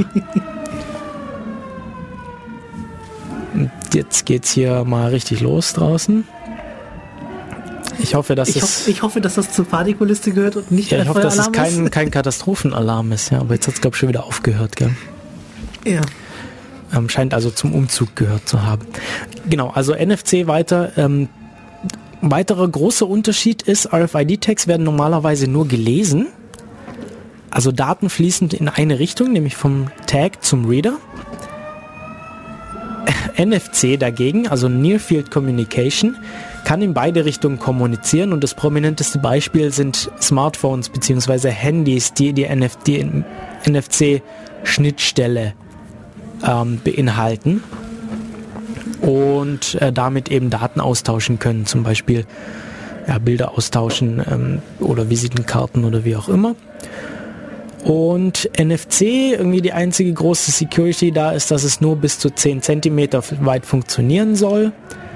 Ähm, dagegen die, der gleiche Frequenzbereich von RFID-Tags soll bis zu einem Meter auslesbar sein. Und bei RFID sind, kann man mehrere Tags gleichzeitig scannen. Bei NFC kann immer nur ein Gerät der Kommunikationspartner sein, sei das jetzt ein Tag oder sei das ein ähm, weiteres aktives NFC-Gerät. So ist da die, die, die Unterscheidung. Und ja, nachdem jetzt eben viele Telefone oder nach, mit NFC, nachdem die auch sehr, sehr verbreitet sind, liegt es natürlich nahe, sich da die Sicherheit mal anzuschauen. Genauso wie das zum Beispiel auch mit USB gemacht wurde, in USB-Schnittstellen. Und da gab es ein Paper, äh, eine wissenschaftliche Veröffentlichung noch vor der Zeit der Smartphones. Also die haben sich ein Fe die haben damals ein Feature Phone getestet. Da gab es noch keine Smartphones. Soweit ich mich erinnere, war das irgendein Nokia und damals war es ja typisch, dass man Drittanbieter-Software nur über diese Java Mobile Edition drauf machen kann. Also man kann also so Java Applets drauf deployen oder Java Programme drauf deployen. Äh, mit dieser, mit diesem Java Mobile Edition. Und ja, da haben sie eben auch mehrere Sicherheitslücken in diesem NFC-Stack gefunden und ähm, zum Teil auch ausgenutzt, nämlich auch sie haben so ein selbstreplizierendes Virus geschrieben, das mithilfe, das mithilfe von so Smart Postern funktioniert. Also NFC hat so diese, die Möglichkeit, Smart Poster zu scannen. Das muss man sich so vorstellen, dass man einfach ein Poster hat. Ähm, Heutzutage haben die auch oft so QR-Codes drauf, die auf die Website äh, leiten. Ähm, was aber auch öfter mal gemacht wird, ich habe da auch schon so Poster gesehen, dass eben statt oder zusätzlich zu dem QR-Code QR -Code, ähm, noch so ein NFC-Tag oder RFID-Tag drin ist, der eben die gleiche Funktion hat, nämlich eine, einfach eine URL enthält. Und das Handy, wenn man dann mit diesen Tag scannt, macht dann den Browser auf und geht auf diese URL. So, jetzt normalerweise ähm, wenn man Software installiert auf solchen Feature Phones, dann wird man ganz viele Sicherheitsabfragen gefragt. Zum einen erstmal wird man gefragt, so ja, du willst jetzt gerade Software runterladen, es ist potenziell gefährlich, willst du das überhaupt? Dann wird man vor der Installation gefragt, so ja, jetzt wird Software installiert, das ist gefährlich, willst du das, bist du sicher? Und dann bei der Ausführung nochmal und da gibt es irgendwie eine ganze Reihe an Sicherheitsabfragen. Und diese, diese Forscher haben festgestellt, wenn man über NFC so, so eine URL aufruft, dann werden plötzlich fast alle von diesen Sicherheitsabfragen einfach übersprungen. Die Software wird automatisch im Hintergrund heruntergeladen und installiert und nur das Ausführen muss dann noch mit einem Tastendruck bestätigt werden, was natürlich dann viel wahrscheinlicher ist, dass es auch ausgeführt wird. So, und das Ganze kann sich jetzt auch noch selber replizieren, nämlich so, dass wenn dieses Virus erstmal auf dem Handy ist, dann fängt es diese RFID-Tags ab, dieses, dieses Lesen von, also wenn man dann sein Handy an so ein RFID-Tag oder NFC-Tag hält, wird dieses, wird so ein Event generiert und der wird abgefangen von dieser, ähm, von diesem Virus und der versucht dann erstmal zu schreiben, also diesen RFID-Tag neu zu beschreiben. Eigentlich sollte es nicht möglich sein, aber wenn die Hersteller da jetzt nicht dran gedacht haben, das irgendwie auszuschalten, dass der beschreibbar ist, dann schreibt sich dieser Virus erstmal selber wieder auf diesen Tag, beziehungsweise schreibt sich die, URL, schreibt die URL zu, zu dieser Malware auf diesen Tag. Und dann um sie noch, um ein bisschen äh, nicht so auffällig zu sein als, als Schadsoftware, haben sie dann noch hinzugefügt, dass wenn man zweites Mal, also wenn das Handy schon infiziert ist und man so einen Tag scannt, dass es dann wieder auf die Original-Website weiterleitet, ähm, damit es einfach nicht so auffällig ist, dass da jetzt irgendwas schiefgegangen ist und so ist, wie es nicht sein sollte. Offensichtlich ist es ja nicht aufgefallen, dass, dass es beim ersten Mal nicht die Seite aufgerufen hat. Ja, kann ja mal schiefgegangen sein, dann macht man es halt, kennt man ein zweites Mal und dann passt es wieder. Okay, ähm, ich habe schon wieder ein bisschen trockene Kehle. Machen wir noch einmal Musikpause, würde ich sagen. Wir haben jetzt nur noch so ein bisschen mehr als 20 Minuten, aber wir haben jetzt auch nicht mehr so wahnsinnig viel Thema. Deshalb machen wir noch mal Musikpause. Na, wir sind jetzt angelangt beim Song vom äh, Diablo Swing Orchestra, der Balrog Boogie und danach ähm, reden wir noch mal ein bisschen weiter über NFC Schnittstellen beim, bei Handys und zwar diesmal bei aktuelleren Smartphones. Bis gleich.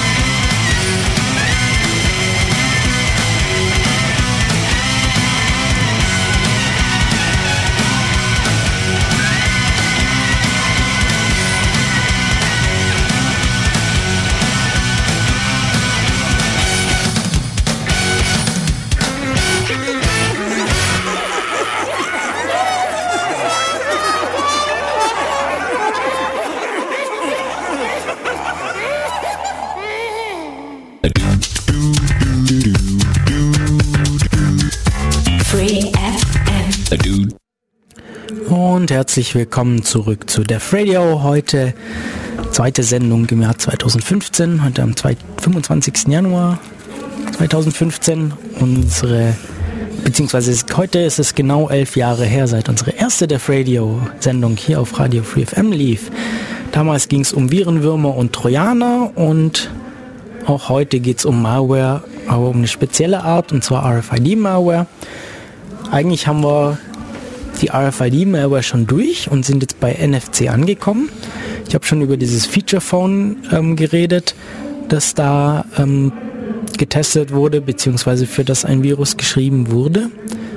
Aber auch bei, bei neueren Betriebssystemen bleibt das weiterhin ein Problem. Und zwar ähm, wurde da 2012 für das Nexus S, damals mit Android 2.3, ähm, Entschuldigung, 2.3 äh, Gingerbread, wurde da eine Sicherheitslücke im NFC-Stack entdeckt, mit der es möglich war, das komplette Handy einfach zu übernehmen und für den Angreifer da Root-Zugriff zu kriegen. Ähm, ähnliche Sachen sind passiert auf dem Migo-Betriebssystem, das damals noch von Nokia entwickelt wurde, ähm, beziehungsweise mit von Nokia entwickelt wurde. Auch da wurde im NFC-Stack ein Problem gefunden, mit dem man dieses, ähm, dieses System übernehmen konnte, beziehungsweise eigene Software darauf installieren konnte. Und dann auch im selben Jahr ähm, auf dem Galaxy S3 mit der Android-Version 404, also eine etwas oder ein bisschen äh, neuere Android-Version.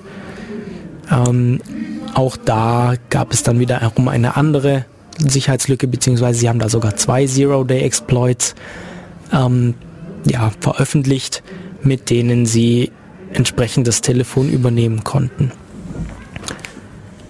Äh, das sind ja, das sind einfach so Beispiele, dass die einfach zeigen, so ja, wenn es so Angriffe gibt, dann passiert das häufig nicht so direkt, wie man sich das denken würde, sondern oft wird dann halt irgendwie drunterliegende Mechanismen, ähm, der Netzwerkstack, der USB-Stack oder halt in unserem Fall der NFC-Stack angegriffen. Und wenn es da irgendwelche Buffer-Overflows oder sonstige Sicherheitslücken gibt, dann ist es gut möglich, dass man da Möglichkeiten findet, diese auszunutzen und zu exploiten. Ein weiteres Beispiel will ich euch nicht vorenthalten. Das ist eigentlich, ähm, das, das fand ich eigentlich ziemlich witzig. Äh, und zwar von dem, von dem Sicherheitsforscher Lukas Grunwald. Er ist ein deutscher Forscher. Der hat schon vor mehreren Jahren, ich musste jetzt gerade mal nachschauen, ähm, wann das, wann das eigentlich war, ähm, hat der sich mal die Reisepässe angeschaut, die, die RFID-Tags, die auf den Reisepässen ähm, ja, oder die in die Reisen, Reisepässe integriert sind. Und da, wer, wer sich da ein bisschen mit auskennt, der weiß, dass da auch das, das Foto, das Passfoto auf diesem RFID-Tag abgelegt ist als JPEG. Oh. Und ähm, äh, und ähm, er hat es eben geschafft, da ein äh, JPEG abzulegen, ein korruptes JPEG, das äh, dann angefangen hat, alle äh, diese, äh, diese Sicherheitskontrollen zu crashen am Flughafen, also alle Systeme, alle diese Rechner von der Sicherheitskontrolle am Flughafen, ähm, die sind dann halt alle gecrashed. Ja, ich hab, musste schmunzeln in dem Moment, wo du JPEG gesagt hast, weil ähm, äh, hattest, weil ähm, so ähm, Lücken in JPEG, die dazu führen, dass man da irgendwie Kontrolle über das System verliert und, und es irgendwo anders hingeht, Ja. ähm, kommen irgendwie fast jährlich wieder welche in JPEG. Also äh, Ja, das war, das war jetzt sogar äh, JPEG äh, 2000, also der bisschen neuere JPEG-Standard, der noch viel mehr kann als das, alte JPEG. Und ich sehe gerade, es war 2007 im Sommer. Und äh, Grunwald hat dazu gesagt, äh, if you're able, Entschuldigung, if you're able to crash something, you are most likely able to exploit it. Also wenn man es schafft, es zum Absturz zu bringen, ist es sehr wahrscheinlich, dass man in der Lage ist, diese diese Lücke, dieses Problem, das man da entdeckt hat durch diesen Absturz, auch auszunutzen, um irgendwelchen Schindluder mitzutreiben.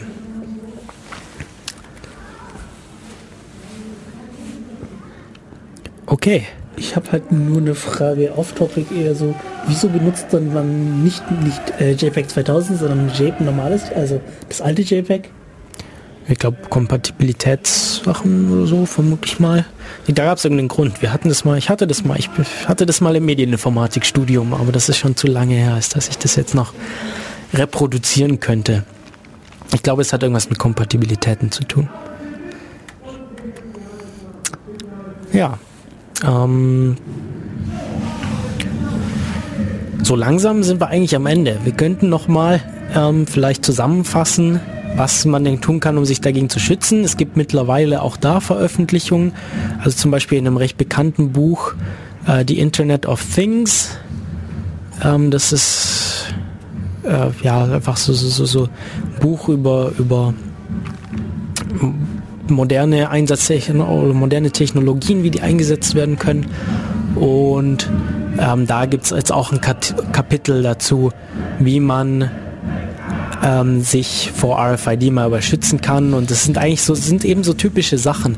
So kein nicht übertriebene Rechte der Applikation geben, versuchen die Applikation einzuschränken auf einen bestimmten Bereich, ähm, Systeme abzukoppeln, also zu, zu, zu, zu kompartmentalisieren, also irgendwie äh, die Datenbank ist woanders als der Webserver, als der Rest vom System. Und Ja, Dass wir den, den das Rechten den Applikationen wegnehmen, ist immer so ein Problem, weil du kriegst dort Applikationen und dann will sie standardmäßig immer erstmal alles. ja gut, das ist jetzt, du, du sprichst jetzt von Android, oder? Zum Beispiel. Ja.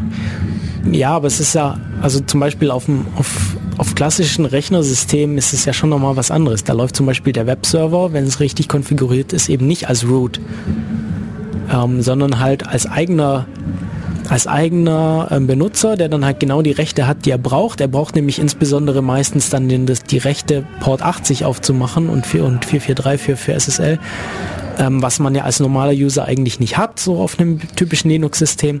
Aber man braucht halt auch nicht Root, sondern halt eben nur diese Rechte. Ja, und das wäre eigentlich das, was man, ja klar, auf Android, die fangen jetzt dann halt alle mögliche Rechte zu wollen. Ja, meistens brauchen die die ja auch. Die Frage ist, ist, die Frage ist halt, will man die Funktionalität, die sie da mitbringen, dann haben? Zum Beispiel, will man, dass sie Werbung einblenden und so Sachen? Ähm, da brauchen sie halt bestimmte Rechte, zum Beispiel Zugriff auf Zugriffs aufs Internet oder Kontaktdaten und so Zeug. Es gibt aber viele Apps, die das gar nicht brauchen und trotzdem haben wollen. Das ist halt die, meinst du, dass die dann einfach, dass die Entwickler dann einfach per Default alles mal mit reinnehmen oder von aus einer anderen App kopieren oder so? Ja, das ist so der Eindruck, so dass sie alles haben wollen. Und dann, man kann zwar, wenn man selber Root drauf hat, ja bestimmte Apps drauf tun, die einem das Ding äh, wieder einschränken, Ja. aber das will man ja auch nicht. Ja. Also man kann es tun, aber man, das will man ja dem normalen Benutzer nicht zumuten, dass er das selber ständig machen muss. Naja, äh, um sich vor SQL-Injections zu schützen, gibt es die Möglichkeit, zum Beispiel, eine Möglichkeit wäre Prepared Statements zu verwenden. Das ist dann, da wird dann diese, diese Abfrage eben nicht dynamisch verwendet, sondern die wird praktisch vorbereitet und man kann sie dann nur noch mit Parametern befüllen. Dann ist es nicht, nicht mehr so leicht möglich, da Code zu injizieren. Und dann gibt es eben einfach so eine Reihe von typischen Sicherheitsvorkehrungen, also versuchen Buffer-Overflows zu vermeiden, indem man zum Beispiel ähm, Software verwendet, die automatisch im Code nach solchen Buffer-Overflows sucht. Ähm, ja, und das sind dann alles so Beispiele, wie man sich eben schützen kann. Das ist alles nichts Neues, aber es soll eben zeigen, man, man muss es eben tun. Okay, und damit sind wir ja, acht Minuten vor Ende unserer Sendezeit eigentlich so langsam durch. Ähm, so langsam habe ich auch genug von dem Lärm da draußen. Das ist übrigens eine Straße weiter, gell? Das ist gar nicht direkt vor dem Studio. Nee, das ist ja eine Straße weiter und wir äh, und natürlich sind alle Fenster zu und so, aber man hört sie alle trotzdem. Naja. Ähm, Ja, wenn ihr einen USB-Stick findet oder kriegt, solltet ihr wirklich erst einen Virencheck drüber laufen lassen. ja. Ja, vor, vor allem, wenn man den findet. Oder vielleicht zuerst mal ähm, neu formatieren oder so. Aber dann kann es natürlich sein, dass die Firmware irgendwie auch gehackt ist, dass der Stick selber den USB-Stack angreift. Ähm, also vielleicht lieber wegschmeißen als verwenden. Aber was kann man denn auch sinnvoll verwenden, wenn, auch, wenn selbst die Firmware gehackt ist? Ja, da gab es ja auch irgendwie dieses Beispiel mal auf dem, auf dem Chaos-Seminar über, glaube, das war auf das Chaos-Seminar über Android, äh, USB, Android Malware over USB oder so. Ich glaube, da war das Beispiel vom, vom Sergei, dass, dass irgendwelche Hersteller so billig Festplatten verkauft haben, die so tun, als hätten sie ein Terabyte Platz oder zwei Terabyte oder wie auch immer. Aber in Wirklichkeit war dann irgendwie ein 128 MB USB-Stick drin, der so getan hat, als wäre er ein Terabyte oder zwei Terabyte und hat dann immer so im Kreis geschrieben, so dass, dass das halt alte Daten halt immer wieder überschrieben wurden. Ja, Wunderbarer Ringpuffer. genau. Du bist dann ja ein sehr teurer Ringpuffer. ähm, ja, hast du noch irgendwelche Fragen oder so?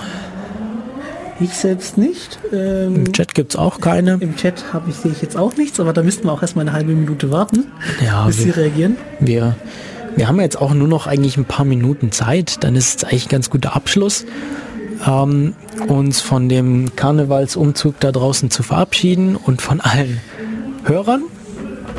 Und wir hören uns dann in 14 Tagen wieder mit einem noch nicht näher bestimmten Thema. Ähm, genau. Da Im Studio waren Tai und ich bin Matu. Und unser Thema heute war RFID-Malware.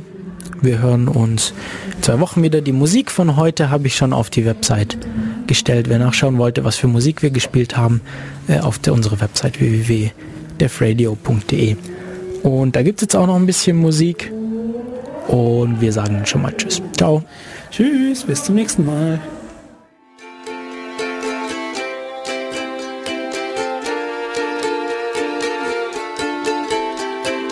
I was trying to get laid. You were looking for someone to love. I was trying to get laid. You were looking for someone to love.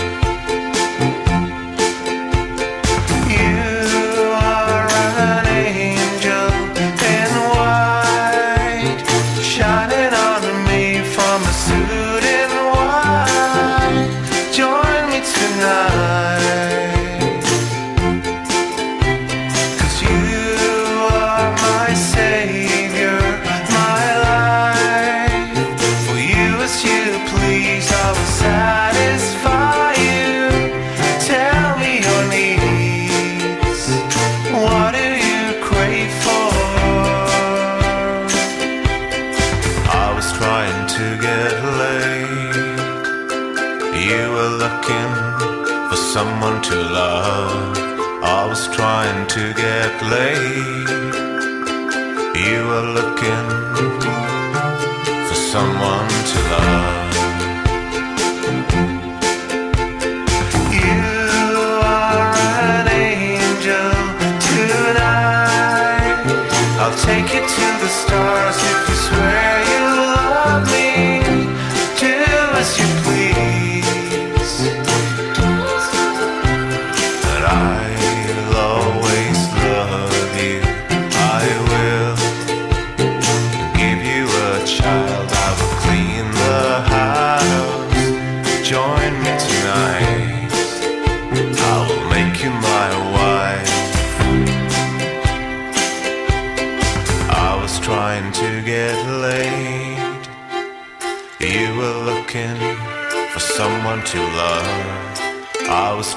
to get laid.